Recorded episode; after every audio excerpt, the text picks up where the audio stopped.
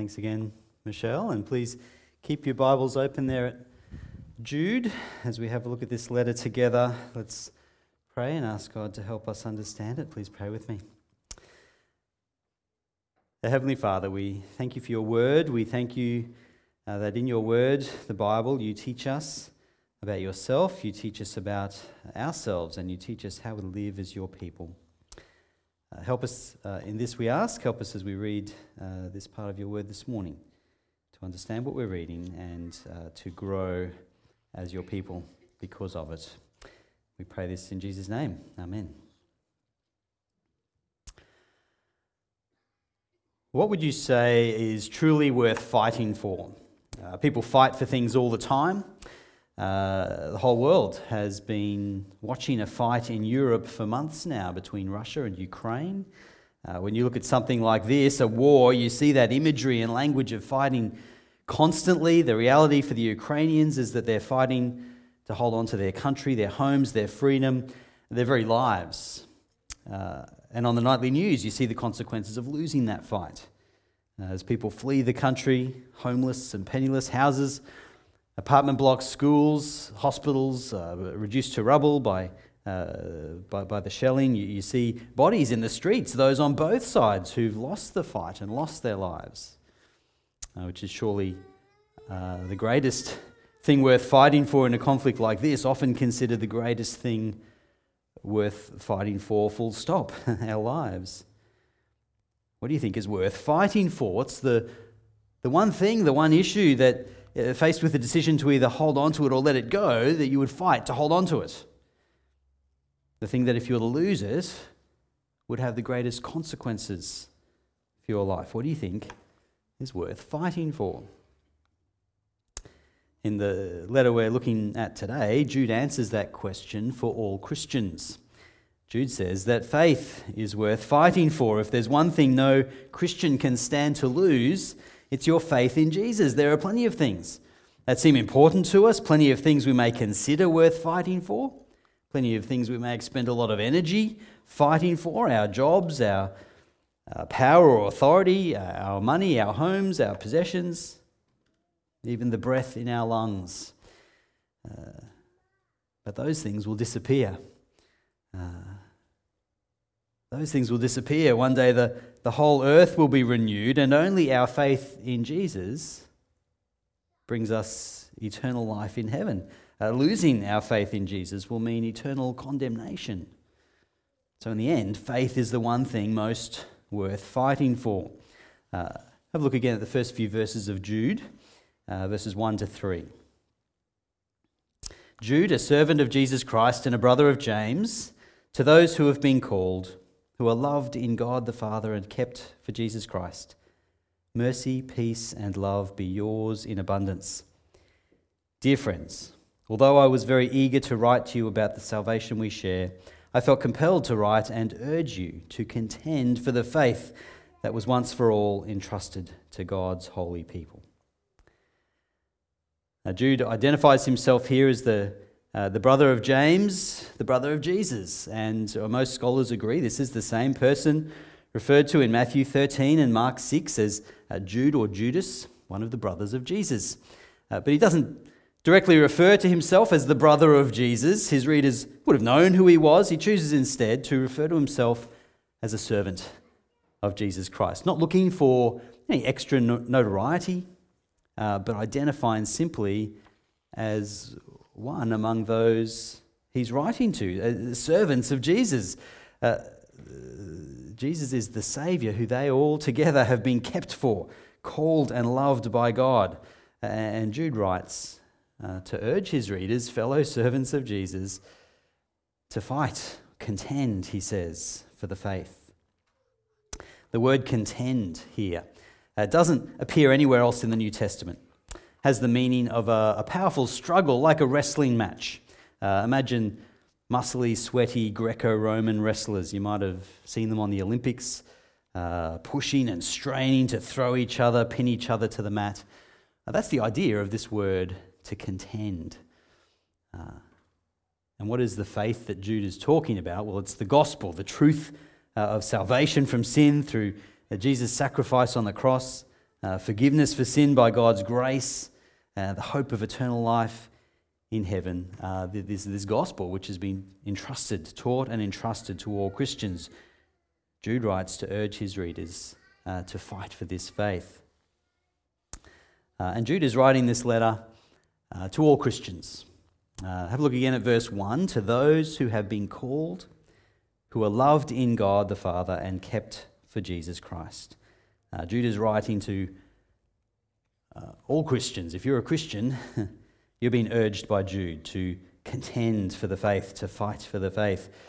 Uh, now, as a brother of Jesus, uh, Jude would have been an important figure in the early church, well respected. You might think that, especially having an inside track with the apostles, maybe he why is he writing to, to all Christians? Maybe he should just write uh, to, to, the apostles, perhaps, uh, especially when it comes to fighting for something as important as the gospel truth, the, the faith we've been taught. Surely that's something you uh, want to entrust the leadership to fight for. No. Jude writes to all Christians. It's not the job of some uh, ruling class or spiritual elite to fight for the faith. It's not just the job of elders and ministers and pastors to fight for the faith. No Christian can simply leave that job to those in authority in the church, uh, especially because it might be that your leaders don't want to fight for the faith sometimes. Uh, we can't abdicate that responsibility of defending the gospel to anyone else, the faith, as Jude says uh, was once for all entrusted to God's holy people, the saints, many versions say. It's entrusted to all Christians. And it's the responsibility of all Christians to fight for that faith.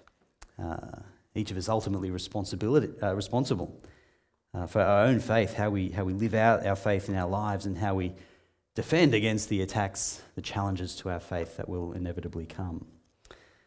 Uh, need to be very clear about that as we start. Jude is urging all Christians to fight for the faith. And what is the issue uh, that uh, he's writing about? Why is Jude urging his readers to uh, contend in this way? Well, it's because they're being attacked. Uh, sometimes you fight because you want to take something from someone else. Uh, sometimes you fight to stop someone taking what's yours. And that's why Jude's readers are urged to fight. Certain people, false teachers, have infiltrated the church. Uh, they oppose the gospel and are headed themselves for destruction and condemnation. And Jude knows the worst thing for his readers would be to lose their faith, to follow these men to their destruction. Uh, some false teachers in the New Testament, uh, we read about them in other places. They want to perhaps add to the faith, and that's bad enough. But the men Jude warned about uh, uh warns about, they go even further. These men pervert God's grace and they deny that Jesus is Lord. Uh, have a read from verse 4 with me. verse 4. For certain individuals whose condemnation was written about long ago have secretly slipped in among you. They are un- ungodly people who pervert the grace of our God into a license for immorality and deny Jesus Christ, our only sovereign and Lord. They deny the very faith uh, that the church is based on. They turn grace into license. Free forgiveness from God becomes an excuse to freely sin. And they also, pardon me, deny that Jesus is Lord. It's a full frontal attack on the Christian faith. Uh, one of the areas perhaps we see this most openly and obviously today is in the area of uh, sexual ethics. Uh, the same sex marriage debate uh, about five years ago uh, showed a variety of opinion between Christians of all denominations, and, and the debate hasn't really slowed down. Uh, the Anglican Church in Australia held their National Synod this year, where a statement in support of traditional marriage was passed by majority in the House of the laity and the House of the clergy, but was voted down in the House of Bishops, 12 votes to 10. Uh, sexual, sexual, ethics have been debated for decades now in the Anglican Communion. When Joe and I uh, were at Moore College in Sydney, uh, we heard from a visiting speaker, a bishop from the Anglican Church in Uganda. He spoke about the rift forming in the worldwide Anglican Communion, the split forming between those who follow a liberal theology, uh, who happily promote homosexuality as normal, uh, ordaining gay clergy, celebrating gay marriage, uh, and, and those, on the other hand, who hold to the reformed doctrines of the Christian faith, define sexual morality uh, as it's taught in the Bible. And the split is largely between the Western Church, England, USA, and Canada, and the developing church, spearheaded by Africa. Uh, this African bishop, he had a simple plea to the long established Western church. Uh, Please don't abandon Christ, he said. Centuries ago, you brought us the gospel. You gave us the Bible, and you said you must believe these truths to be saved. Please now don't abandon that truth and replace it with a lie. If you abandon Christ, we can't stand with you, he said. And the African Anglican churches, along with many conservative Anglicans around the world, including uh, the Sydney Diocese, plead with the worldwide Anglican Church not to go down this path. The debate continues. Uh, the churches who hold to the gospel seek to protect their members from false teaching, from immorality, uh, distance themselves from the worldwide Anglican Church. And I mention the issues in the Anglican Church largely because it's been in uh, the news uh, a bit lately. You may have heard of the National Synod, and because it's been part of. But of course, this is an issue for nearly all denominations. Uh, the Presbyterian Church worldwide is by no means immune from challenges to the Christian faith or uh, the temptation to turn grace into license to adopt immoral positions. Presbyterian Church in Scotland, the birthplace of our denomination, uh, now has uh, the policy of ordaining practicing homosexuals, uh, as does the Presbyterian Church USA, uh, the largest Presbyterian denomination in America. The issues Judas, Judas's readers are facing, uh, of course, are, are no doubt, I mean, there's some examples. The issues Judas is uh, talking about are no doubt broader than sexual morality. Uh, but it's an example of what happens when God's grace becomes a license to sin uh, when the pressure to adopt immorality, to pervert God's grace, to deny Jesus as Lord, uh, that, that pressure often comes from within the church. Uh, and the men Judas is talking about, these false teachers, uh, they are turning God's grace into a license to sin, rejecting Jesus as Lord. And so Jude gives some pretty unflattering descriptions of them. Jump ahead a little bit with me. We're going to read from verse 8 and see some of the ways uh, Jude describes uh, the people he's talking about. Verses 8 and 9. In the very same way, on the strength of their dreams, these ungodly people pollute their own bodies, reject authority, and heap abuse on celestial beings. But even the archangel Michael, when he was disputing with the devil about the body of Moses, did not himself dare to condemn him for slander, but said, The Lord rebuke you. Now, Jude is quoting there from the Testament of Moses. In verse 9, an extra biblical Jewish writing from the first century AD. Uh, Jude does this a couple of times. We'll read another bit shortly, and that's one of the reasons that uh, Jude is, was one of the, the last books to be agreed on as, as being uh, added to the, canon of, of Christian scripture. Um, questions raised from time to time about the authority of what Jude is saying here. Is he making the Testament of Moses authoritative biblically? Well, well, no. He's simply drawing on the belief and tradition of his readers to show that not even celestial beings can put themselves above God's authority. And yet, these ungodly people that he's addressing the church about, uh, that they put themselves above God's authorities on the strength of their own dreams. From verse 10 Yet these people slander whatever they do not understand, and the very things they do understand by instinct, as irrational animals do, will destroy them. Woe to them! They have taken the way of Cain, they have rushed for profit into Balaam's error, they have been destroyed in Korah's rebellion. Uh, from verse 12 these people are blemishes at your love feasts, eating with you without the slightest qualm, shepherds who feed only themselves. They are clouds without rain, blown along by the wind, autumn trees without fruit and uprooted, twice dead. They are wild waves of the sea, foaming up their shame, wandering stars for whom blackest darkness has been reserved forever. Uh, you see the. it's pretty, pretty virulent kind of attack on these guys. Uh, verses 14 and 15. Enoch, the seventh from Adam, prophesied about them. See, the Lord is coming with thousands upon thousands of his holy ones to judge everyone and to convict all of them of all the ungodly acts they have committed in their ungodliness and of all the defiant words ungodly sinners have spoken against him.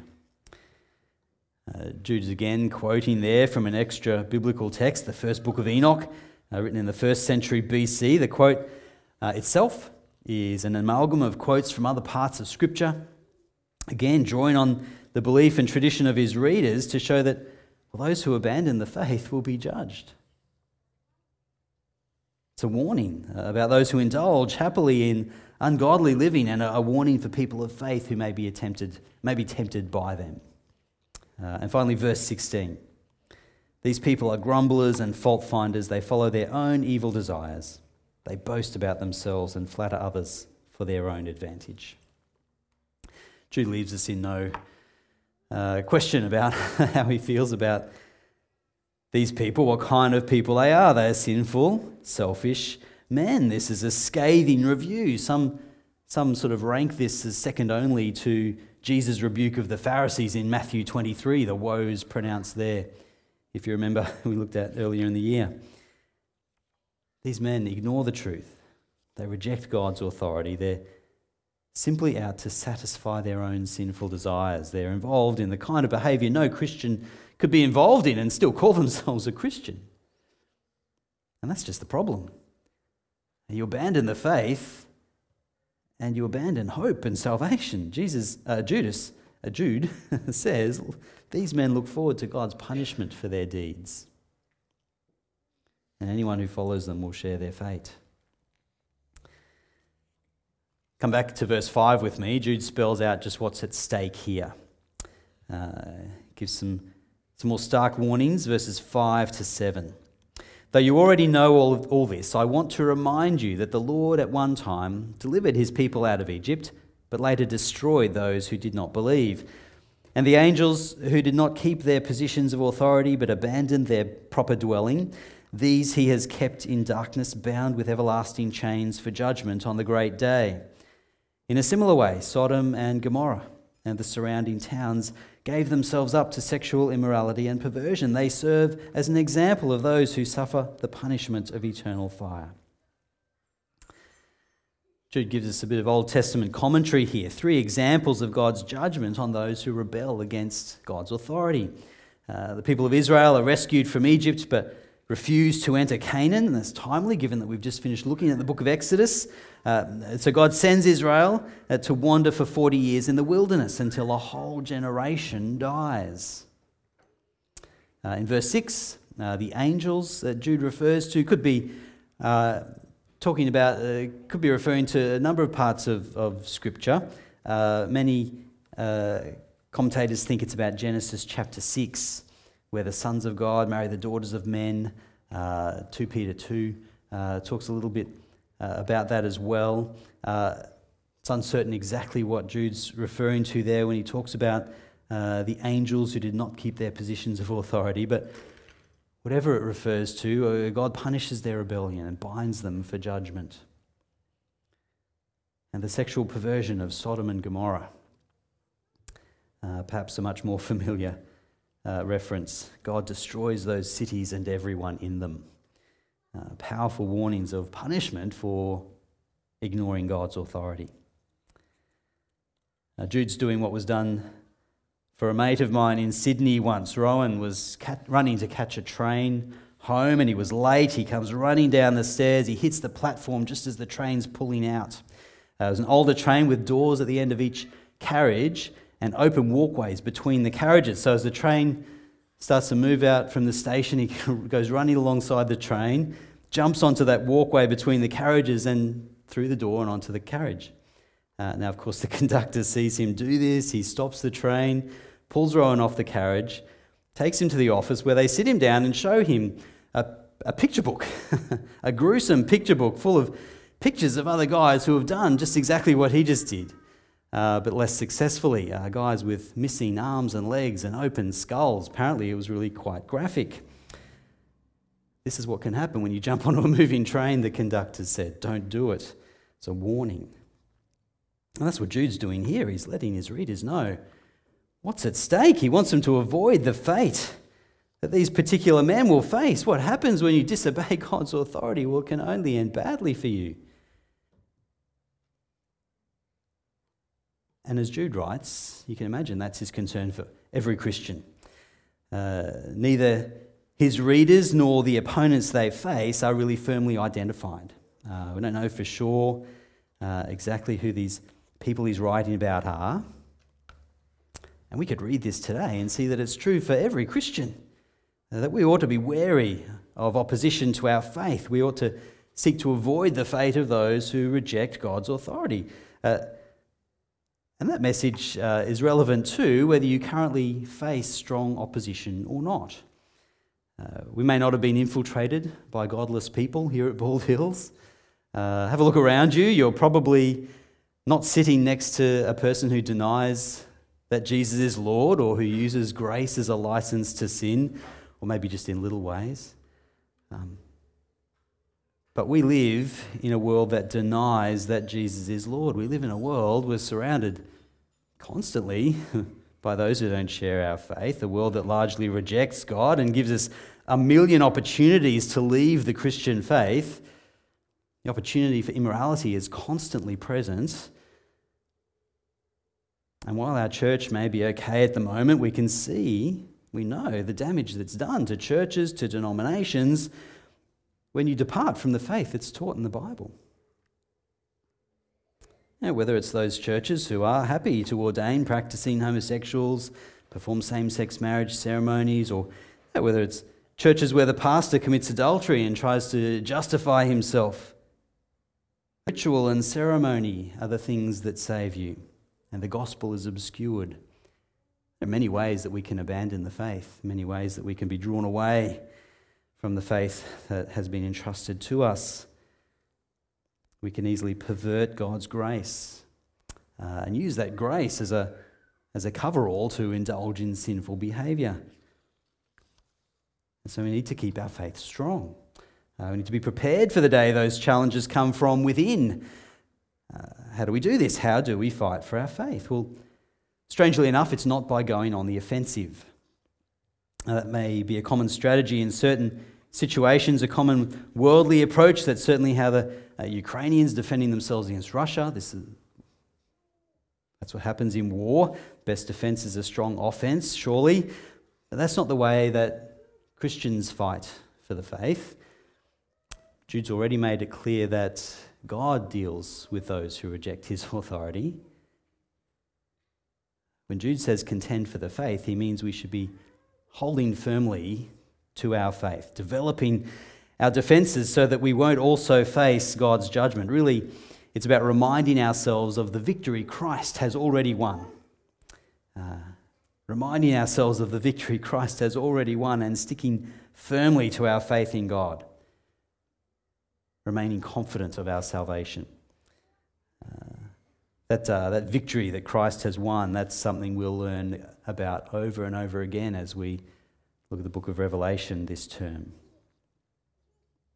That is what we rely on. Uh, look at what Jude says there from verse 17.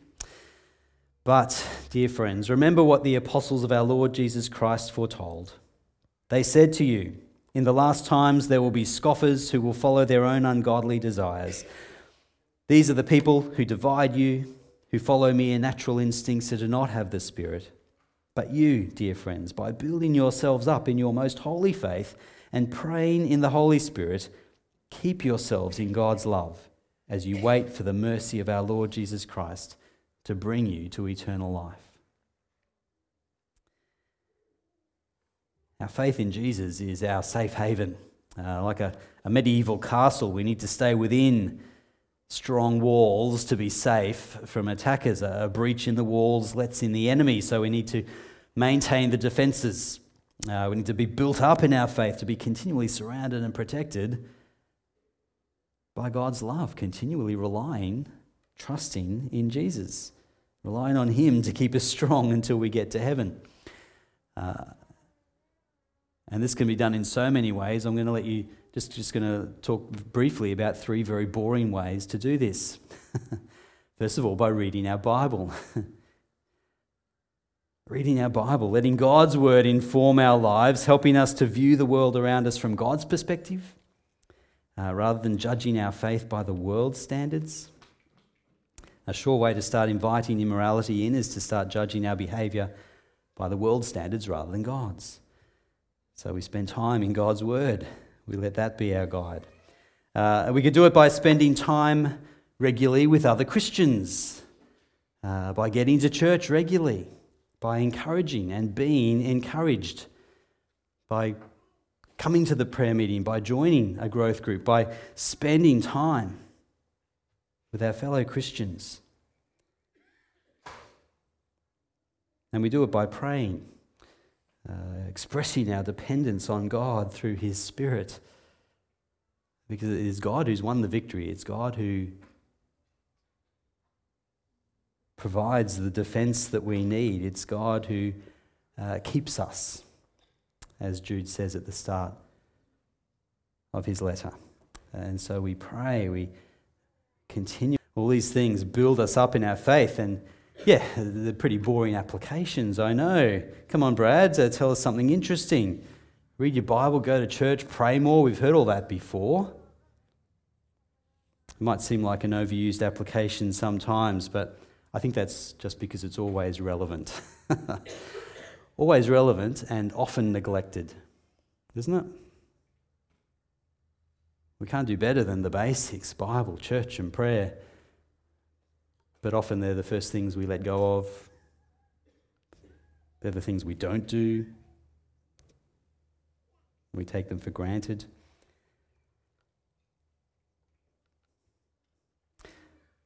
we need to be building our defenses, bolstering, uh, strengthening our faith, growing in our faith, relying on God, in His Word through His Spirit and encouraging each other in that. The fight for our faith is, is not something we do alone, it's not something we do simply to keep ourselves safe. Jude says we ought to be looking out for each other, looking out for Christians who are, are struggling, for those who are falling into sin. We should be bringing each other back to faith in Jesus continually while being careful not to be affected by sin ourselves. Uh, have a read from verse 22.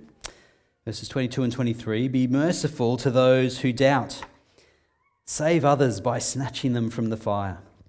To others, show mercy, mixed with fear, hating even the clothing stained by corrupted flesh. So we also fight for each other. We fight in this, uh, we contend for the faith uh, together. This fight, it's not every man for himself. We would be doing the wrong thing if we simply sat back while our Christian brothers and sisters fell away. We need to be actively helping our fellow Christians in the fight uh, because surely we want to be in heaven together when Jesus returns, don't we? Uh, so we look out for each other, we encourage each other, we pull each other up when we start to sin, always making sure, of course, that we're not drawn into the same struggles. This means that we need to know what each other are struggling with. Uh, if you're struggling with sin or doubt or immorality, uh, talk to someone about it. Tell someone else in the church. Tell a Christian friend. Don't be ashamed. Everyone struggles with sin, unless you're not human. But if you're human, you struggle with sin, right? Uh, don't be ashamed of that, but seek help, uh, seek support, seek encouragement.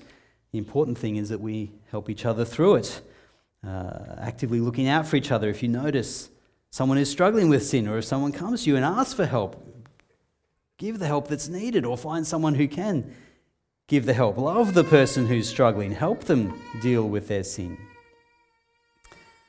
That may not always be well received, of course. Uh, we persevere in helping each other because we're called to help each other fight for the faith. And we should never think that we're immune. Uh, that would be the height of pride and arrogance, wouldn't it? To think, well, of course, that's never going to happen to me. Uh, we can all think of examples where departure from the gospel has damaged churches and families and individuals. We can all think of times when we've done it ourselves.